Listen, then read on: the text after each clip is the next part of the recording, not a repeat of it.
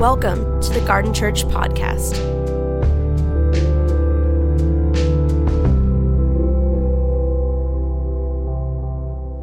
Okay, why is it easier to pretend than to be honest?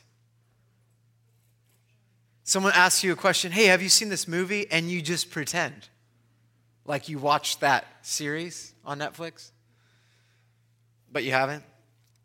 In our culture, uh, in our society, it seems like we love putting on shows.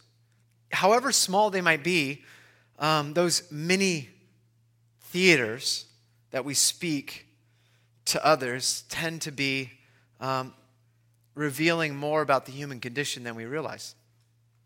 I used to be an actor, if you didn't know that. I studied theater most of my life. I knew from a very early age that I wanted to be an actor, and I studied um, method acting, and I went to school for it, and transferred, and still thought I was going to act until I f- act until I felt called into ministry. And I love theater. I love theater. I love studying for parts. I love getting into um, character and, and developing a whole psychoanalysis of the character. I created it. But there was one character in particular that was the most challenging for me. Um, and in Shakespeare's Othello, I got to play um, honest Iago.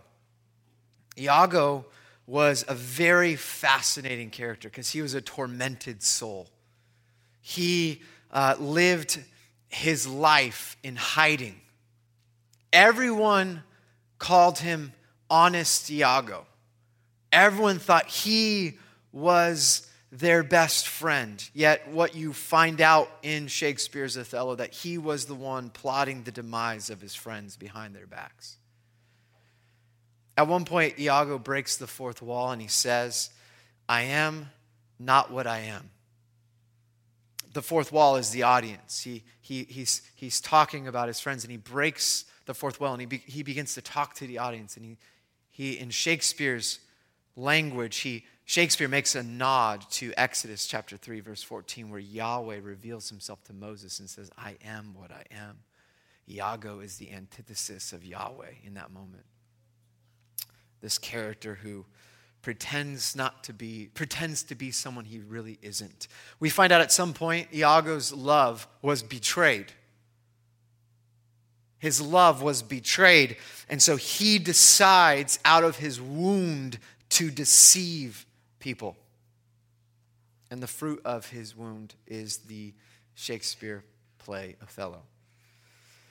When you are wounded and when you live in a culture of performance, self focus, image celebrating kind of culture, if you will, it's easier to pretend than have the courage to say simply, I am not who I say I am. What I've seen over the last 15 plus years of vocational full time ministry in the church in the US is that the church, for whatever reason, produces great actors the church produces both great older brothers, if you will, from the prodigal son story, and great pretenders, men and women who pretend to be someone they really aren't. For some reason, the culture within the American church trains Christians to put on a show and play their part. But Jesus makes it clear in the Sermon on the Mount. In the kingdom of God, the masks come off which would be really great right now, right? LA County. Go there. I will. I don't. It's frustrating. I'm just going to say that. It's frustrating. I, I appreciate your resilience in these frustrating times. To be people who model integrity through humility, even when you disagree. To honor your brothers and sisters and honor the government, even if they're not being honorable. Whatever you want to say, I appreciate your integrity and joining us this Sunday with a mask on. Thank you. But in the kingdom of God, not your literal mask, the metaphorical mask, if you will, that we're all wearing has to come off. Because performance doesn't count for anything in the kingdom. Your deeds done to be noticed for the approval of others has no reward. Actually, it does have a reward, which we'll get to, yet that reward isn't big enough. Jesus confronts doing the right things for the wrong reasons. His desire is for you to become the kind of person motivated and animated by the Father's love. We live, therefore, for an audience of one. In the kingdom of God, what Jesus wants to show you and train you to understand is that your motivations matter, your intentions matter because your heart matters to God. Are you with me? So, Matthew 6, we're picking up in the Sermon on the Mount. Jesus, um, I did it again. Bill finished last week.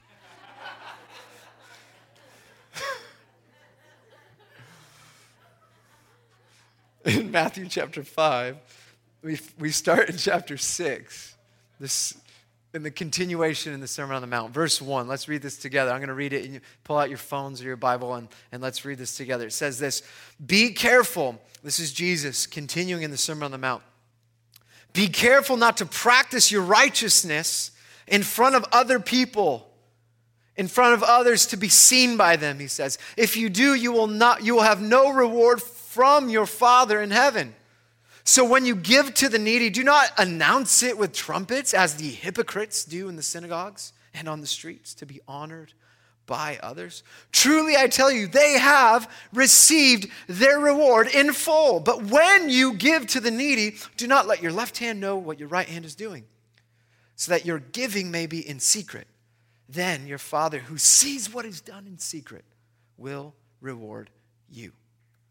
There's a lot of confusion about this text, and we're going to break it down again. So we're just going to go verse by verse a bit, and we'll land with some practices on how we can uh, move away from living in the tyranny of approval of others, living for the validation of man.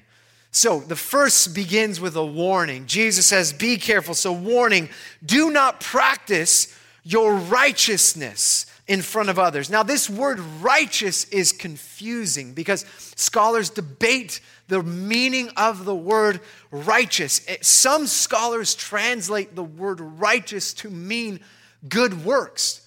Do not practice your good works. It literally translates to good works. Others referred to righteousness, the, the characteristic of God in rightness, justice. Now, what we will define this as, based on what most scholars say, is it has something to do with right relationships. Righteousness has something to do with right relationships. Your right relationship with God, first and foremost. Don't practice what comes out of your right relationship with God, your right relationship with others. And scholars will go on to argue that it also, in this particular context, is referring to your right relationship with the needy, with the poor, the marginalized, those suffering injustice. Righteousness has something to do with our right relationship with those living in the margins of society. How we doing, church? It's for this reason that scholars will translate the word righteous to good works. So, what is Jesus saying in this verse? Well, let's begin by what he's not saying, okay? Because this is where we get confused. First of all, he's not saying don't do good works. Protestants love, ever since the Reformation, love to emphasize the freedom that we have in grace, that we're saved not by works, but by grace. And that is true. But what we've done is we've wiped out all sorts of scriptures that invite you, now that you have been saved, to live out and work out your life with deeds. Not deeds for God, deeds for your brothers and sisters on behalf of God. Right? So Jesus isn't saying don't do good works. Notice that the, the line later will say, when you give to the needy. It's not if you give to the needy. As disciples of Jesus, the question is not if, it's when you give to the needy. When you go about doing your life, you're going to do do works. You're going to do good works. Just to clarify, good works are good in the kingdom of God. You good? He's not saying if you do good works, hide them. This is another confusing thing that I see Christians do. a lot of people read this and they're so it's be careful not to practice your, your righteousness in front of others so we stop right there and we just we never want to be seen by others but remember the sermon on the mount is in a broader longer context a bigger context if we rewind a, couple of verses later what we see is that jesus says let your light shine before others that they may see your good works they may see your good works and do what you guys read the sermon? Glorify your Father who is in heaven. Okay, I'm glad I'm the one reading scripture this week. The key line, you're welcome. I got you, Kevin. I think that was you, Kevin. Remember, uh, the key line is to glorify the Father, not yourself. So the litmus test in good works happening in public is who is this glorifying? The Father? Or am I putting on a show? Am I putting on a show? He is, uh, so what is he saying? He's saying, when you do good works, don't do them to show off. This is the teaching. This is that simple of a teaching that the, the key line is, is, is the motivation is to be seen by others. In one translation is in order to be noticed. Now in the Greek, there's a Greek word and it's where we get the word theater. So it could be literally translated uh, to be uh, to put on a show for others or to put on theater for others. What is Jesus doing? He's getting at the motivation of your heart why you are doing things in the first place. For Jesus, right behavior isn't enough. We need the right heart posture, the right motivation, the right intentions. We need to be motivated, animated by the love of God. Jesus, in other words, what he's getting after, and he's to he's to use three examples here. He's to talk about giving to the needy, he's to talk about prayer, and he's to talk about fasting in the next few verses. Um, over the next couple weeks, we'll talk about both. And what Jesus is after is he's trying to transform your intentions. He wants to transform your inner world, your motivation from within. Jesus is after your heart because that is the center of your being. I was talking to a friend yesterday who's filming a documentary, and he was filming uh, the story of this couple, and this man and woman were married, and the man uh, had no example of what it meant to be a loving husband. And for him, he was uh, he thought his primary task was simply to provide financially. And so when you deal with the brokenness and the validation of, of a person's soul, he, he thought his primary task was to pro- provide financially for his wife. So he worked hard. He was going after the money in his career. Meanwhile, while he was doing that, his wife thought, she, I'm being neglected. He doesn't love me.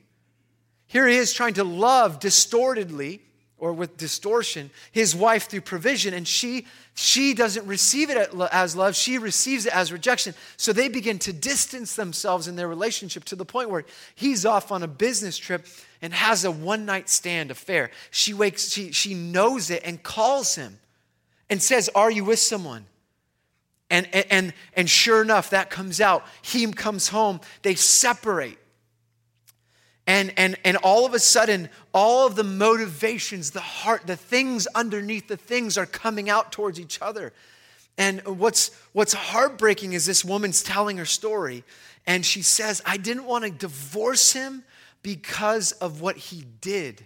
I wanted to divorce him because he, he didn't fight for me. It wasn't the act, it was the heart that was gone. Now, full circle, redemption. They just sell. He was out there filming their 20 year uh, anniversary where they chose to get remarried after all this time. Their relationship has been completely restored. Those wounds are now entry points for redemption and forgiveness and healing for other people as they teach people how to redeem marriages that were broken and lost, the worst kind.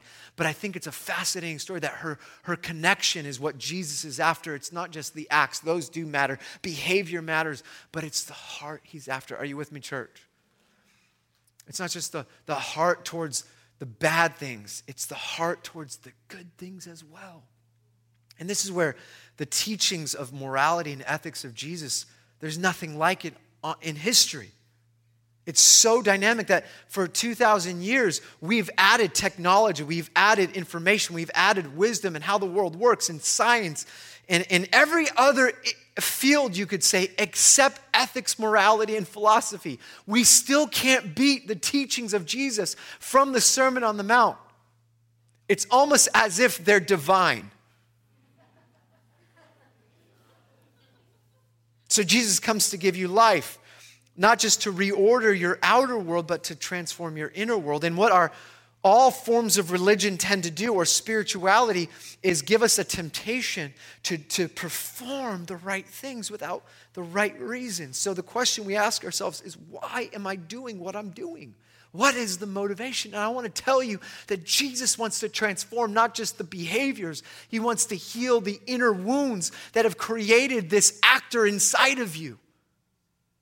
He desires for your heart to be set free and transformed by your love, not to get really good at spiritual practices and disciplines. He wants to transform the inner life so you naturally do what He would do without having to think about it.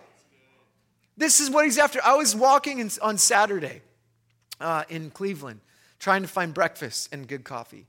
Um, and there was, I found a bunch of spots, which was great. But I was walking, and there was a homeless man walking in the middle of the road, yelling at the top of his lungs. And I'm used to the homelessness that we have, and it's getting worse. I've, I've noticed, I don't know if you've noticed, since COVID, it's gotten a lot worse in our city. And what I hear is like, oh, it's disgusting. We're going to be like San Francisco. And I'm like, not on our watch. I don't know about you, but the, the Christian narrative continues to be this state is going down fast. We should move to Idaho and Montana and escape. And I'm saying, no, Christians, this is where we, we go out into the world with the light. It's on our watch. Are we going to hold down and hide in another state? Or are we going to go out and do the things of Jesus and transform culture in our lifetime? And there is this man, he was walking and, and he was screaming, and I could tell he, he wasn't fully there mentally, but then he, he literally locked eyes and he says, You're not from here. I'm like, No, I'm from Long Beach. And he came and he's, I don't know if he was like trying to get warm off of the beam of my tan skin at that moment. This is as tan as I get, brothers and sisters. This is, this is months of, no, I'm just kidding. Um, these lights don't help. But, anyways, uh, we start walking. We spend half an hour together. I get him breakfast. We start talking. I'm just asking him questions. And he tells me that from 12, 12 years old, he got addicted to uh, various drugs. 16, he got addicted to uh, crack cocaine because it was the most accessible and it was the cheapest and gave him the biggest high, longest lasting high. I mean, he'd been, he had been homeless since he was 16. He was 44 years old. And he didn't know I was a pastor until the very end, and I gave him a hug, and, and we talked a little bit. I invited him to church, but he didn't end up coming. But he said this line that has, has now haunted my soul because I feel like we're guilty. Hey, don't mind the noise. That's my little four-year-old. He didn't want to go to kids ministry, and his my mom, my mom, my wife is out of town, so he's up here enjoying church. And I said he could do whatever he wants. Um, so he says to me, "I know Jesus." And I went to church. But when I couldn't change my behavior, they judged me for it. They couldn't heal my pain, but they judged me for my behavior. He said they couldn't heal my pain. And when I couldn't change my behavior, they judged me for it. And I was heartbroken because I thought, man, if he came here, would we be able to, to invite him to be healed of his pain? Would we be able to hold space for someone with such struggle? We were able to be a part of his redemption story. And to be honest, we're too religious. We are. We complain about everything, we, we grumble about everything kids ministry is not good enough this isn't good enough this isn't good enough the, the message went too long worship wasn't the sound quality wasn't good. They keep asking about these things. And i just realized that if we want to be the kind of church that jesus dreams about we got to get good at healing the pain of the world. We can't pretend. We can't pretend Jesus will lay out three different um, practices that were the common practices in most rabbinic traditions, what they had as like the primary practices. Uh, like we have going to church, reading the Bible, and prayer. They had giving to the needy, um, prayer, and fasting. Those were the three spiritual practices of his day. And he, he warns his followers to, about religious hypocr- hypocrisy.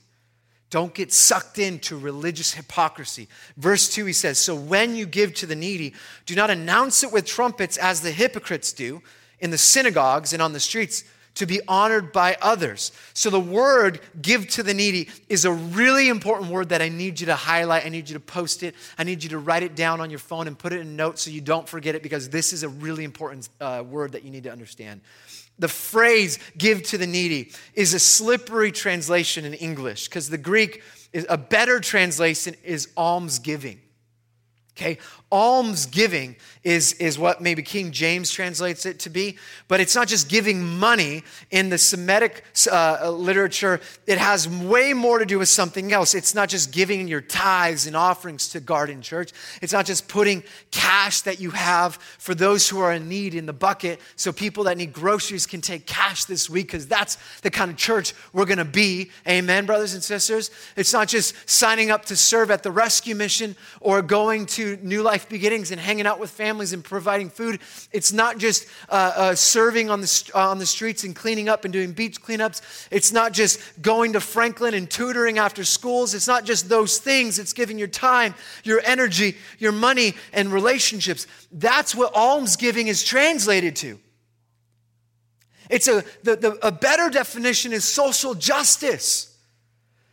Social justice in the Hebrew spirituality was central. If you read the Old Testament, it's pra- practically on every single page. You cannot get away from getting sucked into the gravitational field of the Father's heart for the poor. And when I say social justice, let me clarify. Because I already know we have been trained by a political ideology that is idolatry to think about these terms from a political lens, and we need to get rid of that. And let me give you the biblical lens, if you will. So, if we're talking about justice and righteousness according to the scriptures, what we see is that the law ensured that the poor, the marginalized, people without power, people that were oppressed in society would be cared for by those with power and resource in society. Those who have access and privileges and resources extend those things to those with less. It's not called social justice in the Old Testament, it's called biblical spirituality. Let me go one step further. Righteousness is the same word as almsgiving in the scriptures. In the Hebrew spirituality, righteousness and almsgiving is the same exact word. So to be righteous was to give to the needy. And to give to the needy was to be righteous, to have right relationship with God and other people. Are you with me, church? Are we awake? Oh, I, I get it, I get it. You think, oh, Darren, you're, you're, you're drinking in the liberal left propaganda. No, I'm reading the scriptures. And I'm so tired of being labeled by social media for when I post something that is clearly scripture and you think with a political narrative with scripture. That is not biblical exegesis, brothers and sisters. That is ideological idolatry, and we need to rid it out of the church, online and in person. We need to hold space for, for these conversations that make us uncomfortable. Jesus is confronting hypocrites in his day. And let me just say this the word hypocrite is the first time it's used in, in, in uh, that we know of at the time period that Jesus says it.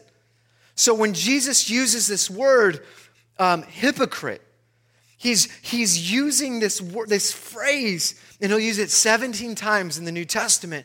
It was like he invented this word. It was a Jesus ism, if you will. Now, it would have been heard but never used in that context for the religious. So you have to imagine the mindset of the first century Jewish person or Gentile listening to Jesus. They would have connected what he was saying when he said the word hypocrite uh, because it, it meant something else. So uh, at the time of Jesus, where he grew up, he lived near Sepphoris, right? This, this area in, uh, that was a Roman city with a gigantic city made of of stone. And Jesus, it says in the Gospels, was a tekton, which we translate to carpenter, but most scholars say that's a terrible translation. Jesus was most likely a construction worker. Okay, so let that do something to your mind. And a lot of scholars believe that Jesus grew up as a stonemason working in the city of Sepphoris, building theaters, where we get the word hypocrite. And the word hypocrite has to do with acting, it has to do with those who played a role. It was used by uh, for, for a person that was on stage performing. And so Jesus calls out a religious hypocrisy. It's not an atheist, it's not a deconstructionist, it's the Messiah himself who begins to confront religious hypocrisy. How cool is that? We don't have to say, oh, let's talk about the hypocrisy of the, relig- of the Christian church. Jesus is the first one to confront it with a warning. Don't announce it with trumpets. Don't let everyone know what you're doing. Now, when he's, he's referring to this idea of trumpets, nobody really blew a horn or a trumpet when they gave money. That wasn't a thing. But when you would pass the bucket in the synagogue, you passed a ram's horn, which was a shofar, and you would throw coins in, and it would rattle and make noise. So he's playing with this imagery of how the religious folks gave their resources in a communal setting, acting as though there's somebody who they really aren't. Are you with me, church? You see, hypocrisy in the church is a death blow to the witness in the world, which is why we talked about this a couple weeks ago. Ananias and Sapphira was so severe, right?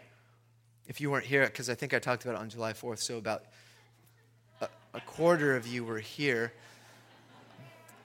I know some of you. I, am not calling out individuals. Susie, I know you, you, were, you were trying to get a ride and you couldn't get one. I got you. Um,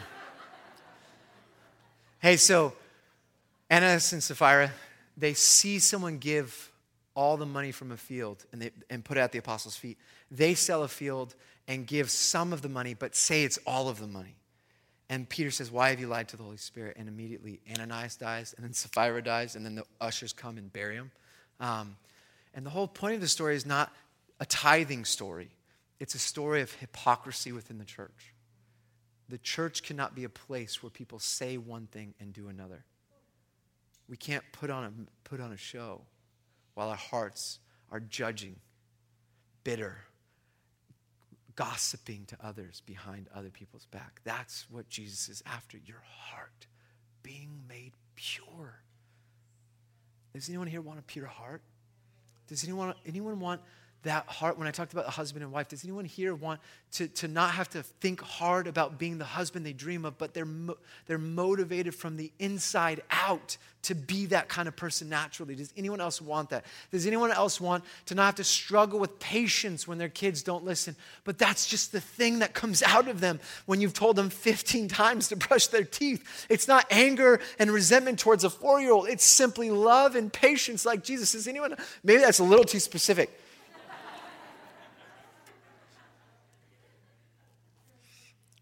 Time is it? It's 11. Okay, we're doing good.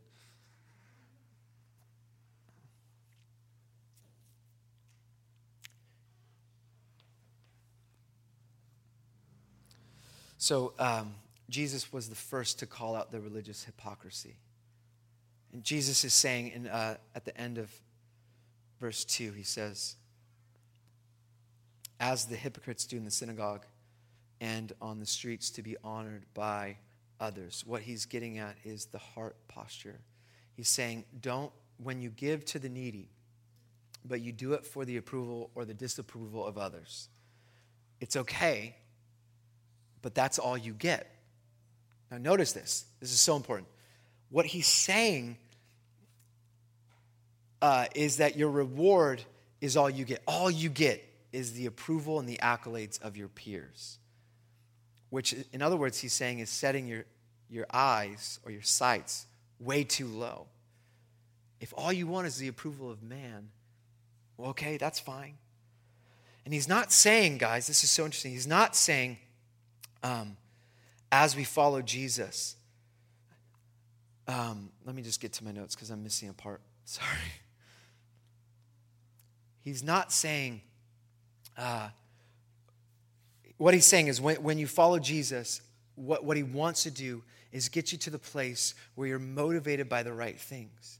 And he says to, he says to us if, if all you want is the applause and the accolades of others, then you're setting your sights on too low. You're setting your sights too low. And then he goes to the positive in verse 3 and 4. He says this he says, But when you give to the needy, do not let your left hand know what your right hand is doing, so that your giving may be done in secret. When your Father who sees what is done in secret, you will be rewarded. So now he gives you a positive statement. He's saying, as you follow Jesus and as you grow and mature to become the kind of person who naturally does what Jesus would do without having to think about it, there will be rewards from the Father in heaven. Dallas Willard says this The kind of people who have been so transformed by their daily walk with God that good deeds naturally flow from their character are precisely the kind of people whose left hand would not notice what their right hand is doing. As, for example, when you're driving one's car or speaking one's native language, what they do, uh, they do naturally, often automatically, simply because of what they are persuasively,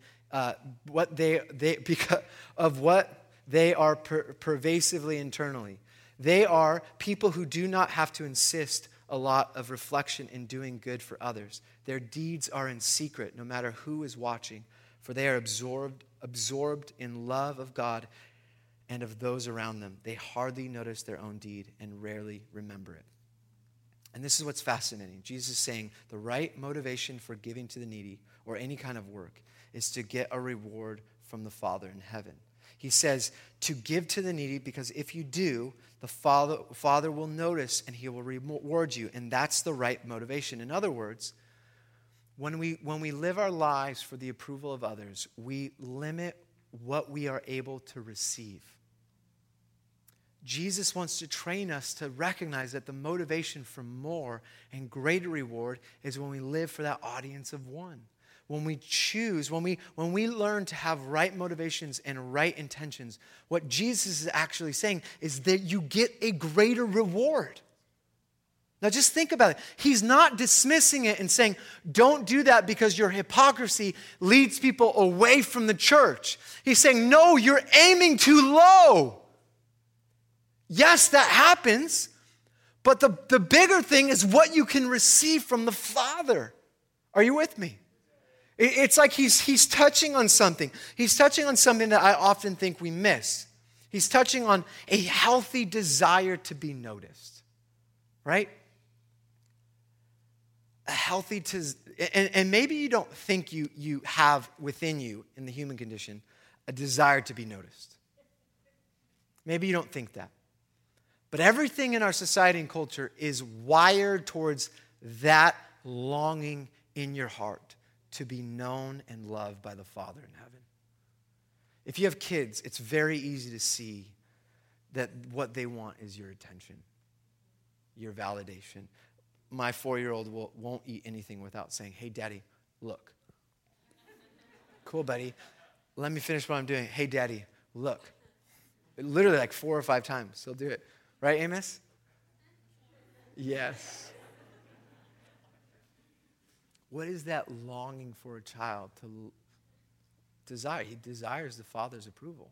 It's built into the human condition. And what we've done is we've displaced that desire, that, that satisfaction that can come from the Father, because we haven't been trained to receive it from Him through the Holy Spirit, by the way.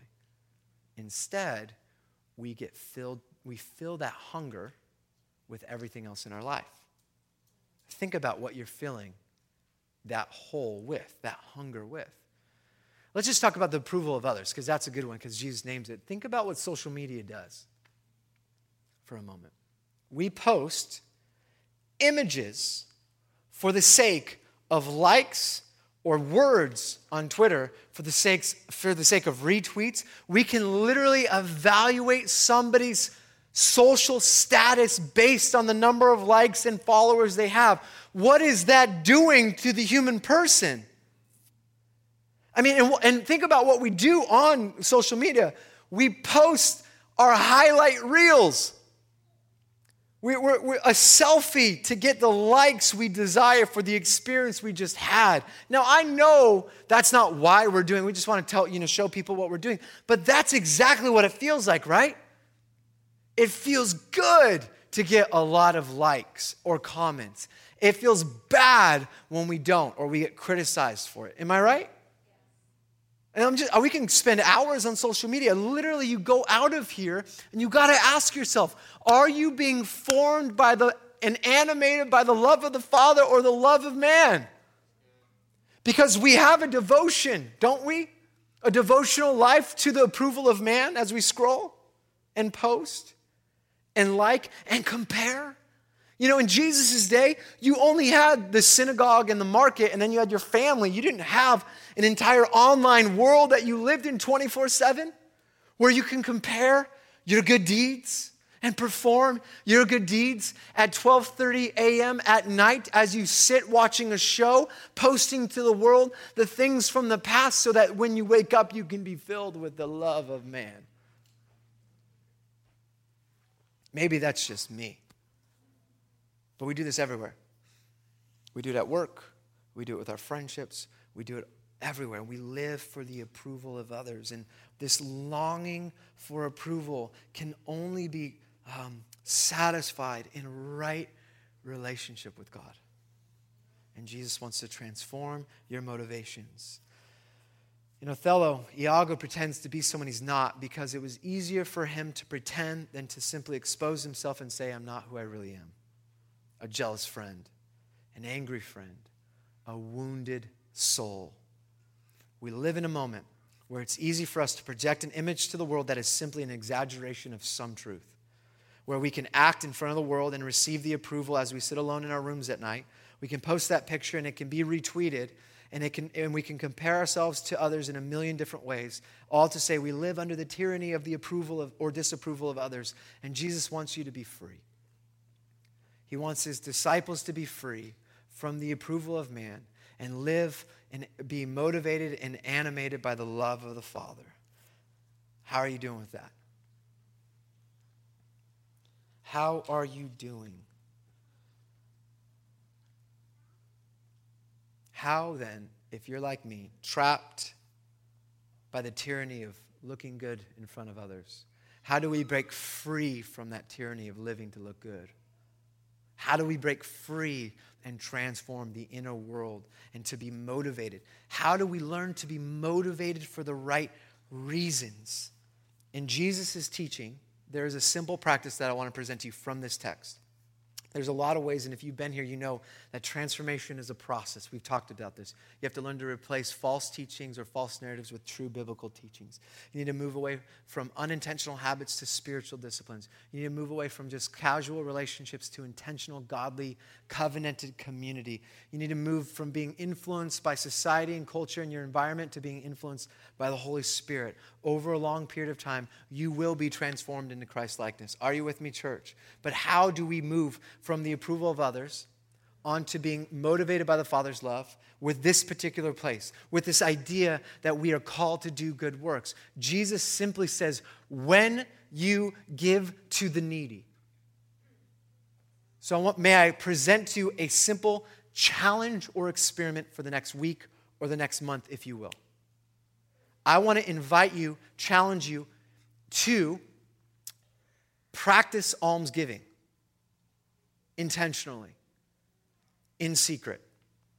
I want you, as a, as a disciple, to take out your phone and think about what are ways in the next month you can be intentional with reorienting your life towards righteousness, right relationship with God, and right relationships with others, especially those who are in need.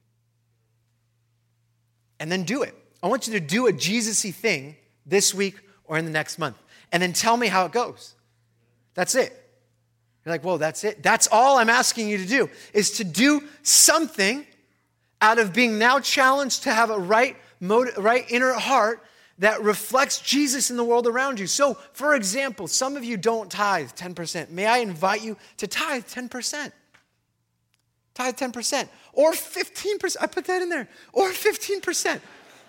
For the month of August, because you've been, maybe you've been faithfully tithing. I want to challenge you to see, don't tell anyone, don't tell me, receive a reward from the Father. This isn't a name it and claim it, this isn't a prosperity gospel.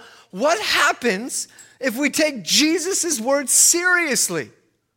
What if you did something and you did it to please the Father with your stuff in such a way that you did receive a reward in heaven? And remember, heaven is not what happens when you die, it's here and now. In this moment, heaven is wanting to invade earth and bring life to you where you are. This is the kind of reality Jesus comes to teach. So we're not talking about a gold, uh, an extra ruby in the crown that we get in the, the mansion in heaven. No, of course not. That's not what Jesus teaches. He's talking about right now. So maybe it's buying somebody a meal. Maybe it's buying someone gas. Maybe it's buying someone coffee, maybe it's serving some, maybe this month you commit to serving at the rescue mission. You commit, I'm gonna, I'm gonna go and visit. Uh, there are, you, I, I don't need to make a list. You're a Christian. You should know where the needy are because that's where Jesus is. Give something away that you really like. Sign up to serve in secret and don't tell anywhere. Oh, I did that twice. Sorry. Um, I also have on mine, I added to tip 30%. I love this one. I love tipping generously to those working in the service industry, especially after the last year they had. It's, it's, it's great to be known. It's great to know somebody who's generous, isn't it? Like this last week, I experienced the generosity of this church I visited, and I got home and they sent my kids, I was gone for four days, they sent my kids a package full of toys and goodies with a letter that said, Thank you so much for sharing your daddy this weekend. I know it cost you something. We just wanted to say thank you. How rad is that? I won't stop talking about that church because they were so generous to my family. And that's what happens. People won't stop talking about you behind your back in the right ways when you live generously towards others. So I want to invite you, church, to move away from being Iago and step into being free. But I want to say it starts right now. I want you to do this practice, but it starts by you confessing I am not who I really am, but I want to be who you've created me to be. Is there anyone here that's love has been betrayed? Whose heart has been wounded? Whose father never validated and affirmed you and you've spent your last the last life trying to seek the approval of others anyone here needing to do the things you do you do it out of a performance mentality that you're trying to earn your way to the father's love but all you have to do is turn around and receive it